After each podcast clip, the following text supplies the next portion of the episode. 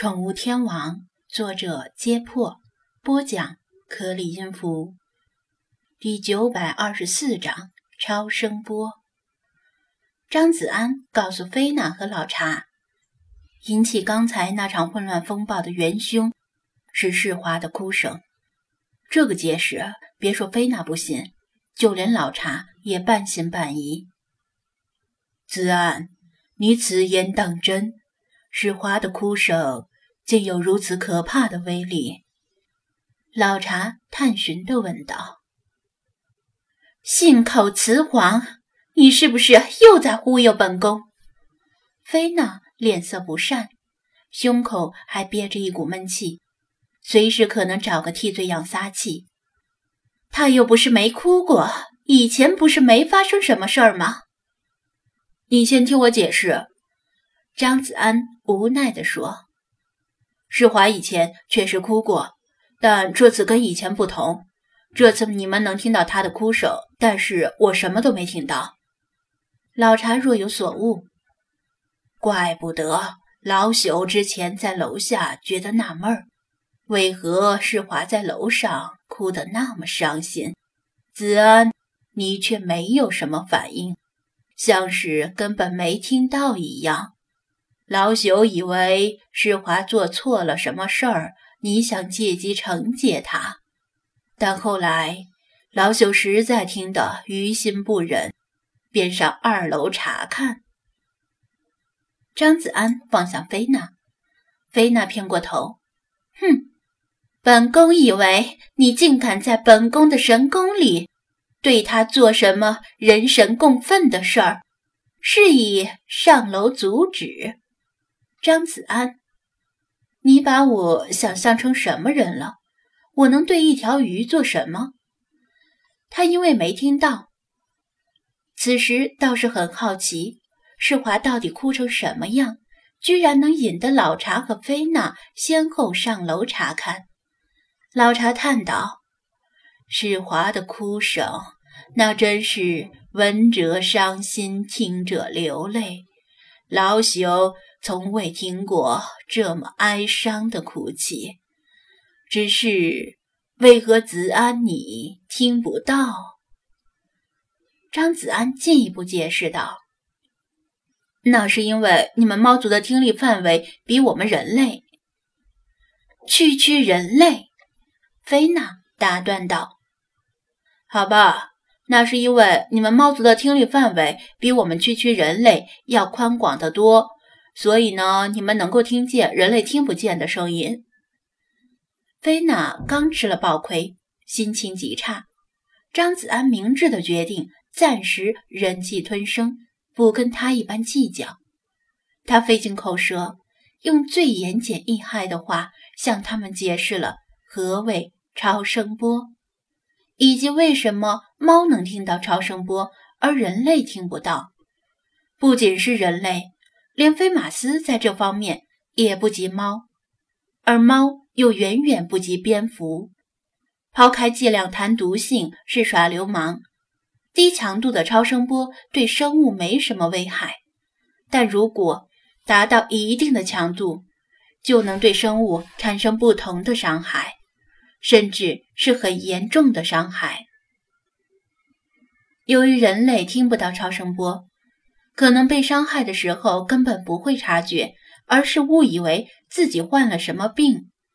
菲娜和老查这才似懂非懂的点点头。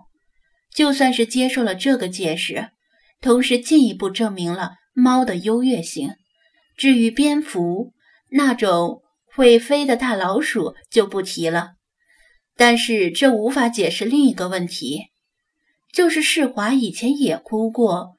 但以前只是普通的哭，为什么这次居然有超声波在哭呢？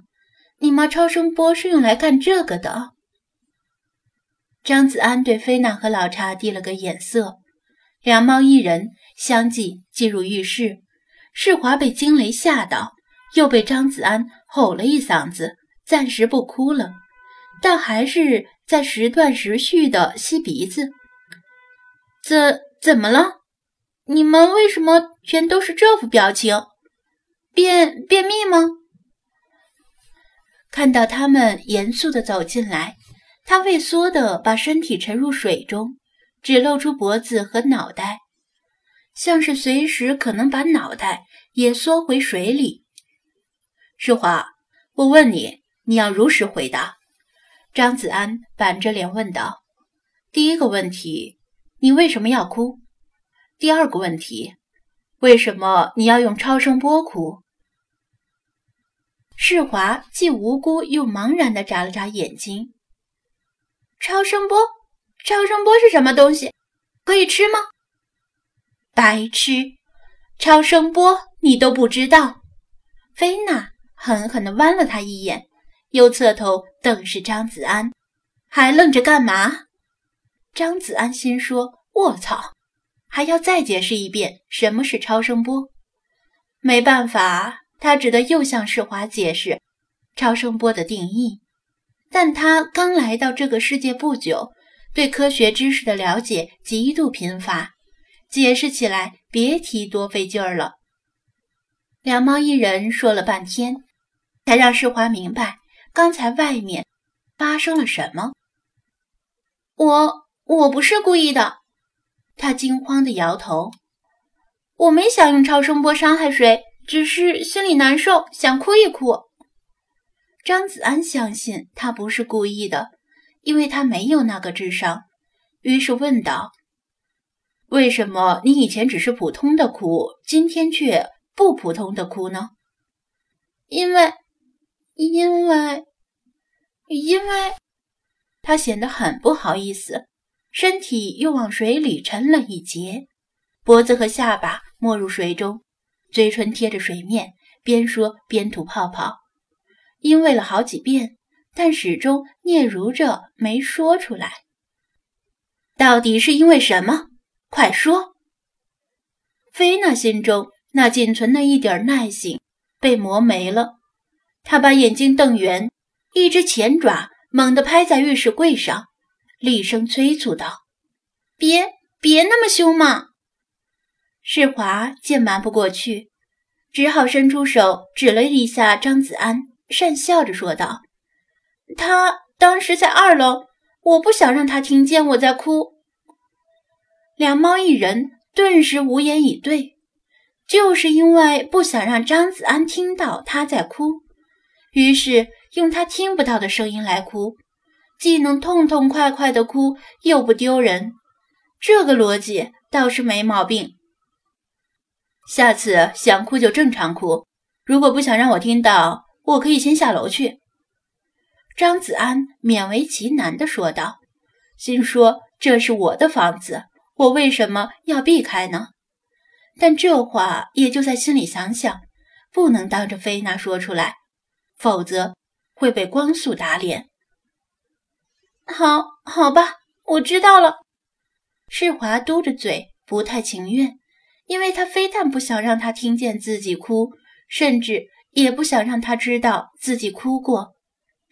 再说，哭不是很正常吗？为什么还怕别人听到？张子安又问道：“你知不知道今天这场听不见的哭声造成了多大的乱子？”差点捅了马蜂窝，因为你们都好坚强，从来不哭。